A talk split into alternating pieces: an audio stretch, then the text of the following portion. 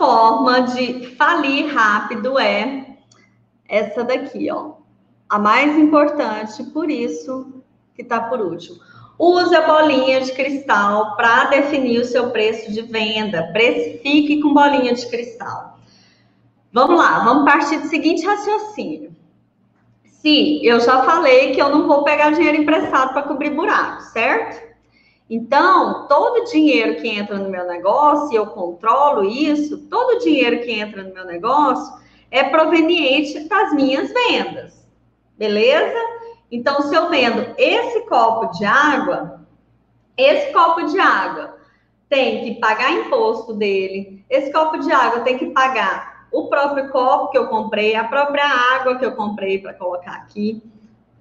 Esse copo de água tem que, tem que pagar o meu aluguel, energia, água, funcionário, prolabore, todas as minhas despesas fixas, ele vai pagar uma parcelinha. Esse copo de água tem que me gerar lucratividade a ponto de ter capital de giro, ter reserva de emergência, reserva para provisionamento, que são aquelas contas pontuais, mas que sempre acontecem, reserva para reinvestir no meu negócio de forma constante e reembolsar o dono pelo investimento que ele fez nesse negócio. Muita coisa, né? Tudo aqui nesse copo. Tudo aqui. Aqui também, ó, eu tenho que pagar a taxa de cartão de crédito para quem me pagou com cartão. Eu tenho que pagar a comissão de vendedor. Eu tenho que pagar internet. Eu tenho que pagar contador. Eu tenho que pagar advogado. Tudo, tudo nesse copo. Cada uma venda dele paga uma parcela dessas coisas. Então, é, se eu vendo 100 desses, eu consigo reunir mais parcelinhas dessa até pagar os meus, as minhas contas, certo? Agora imagine a seguinte situação, que lá na hora de precificar, eu não considerei a água que eu ponho aqui dentro, eu considerei só o copo. Ou eu não considerei a lucratividade que eu desejo.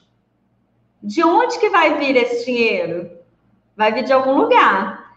Provavelmente do empréstimo que você vai pegar, porque não teve lucro, não tem dinheiro, não sei o que, que acontece, trabalho pra caramba, me dedico, viro noite, mato por esse negócio, mas não tá sobrando dinheiro do meu bolso. Eu tô falando que uma das possibilidades é sim que o seu preço de venda esteja errado. Ah, Elisa, mas se. Eu tô falando de produto aqui, mas serve para serviço para todo mundo, viu, gente? O exemplo. É, ah, Elisa, mas se eu colocar o preço que cubra tudo, eu não vendo. Eu não vendo, porque meu concorrente vende mais barato, né? A gente sempre põe na culpa do concorrente. É, e aí, adianta também você vender muito, você entrar na briga de preço e não conseguir pagar as contas? Que briga é essa que você está entrando? Para quê?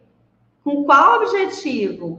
Então, não estou falando aqui que a gente deve ignorar a, a, concorrência, o que o mercado pratica com o preço do seu produto ou do seu serviço. Mas a questão é, antes dessa análise, você tem que garantir que o seu preço cobre todos os custos, despesas e te garante lucratividade. É essa questão, tá?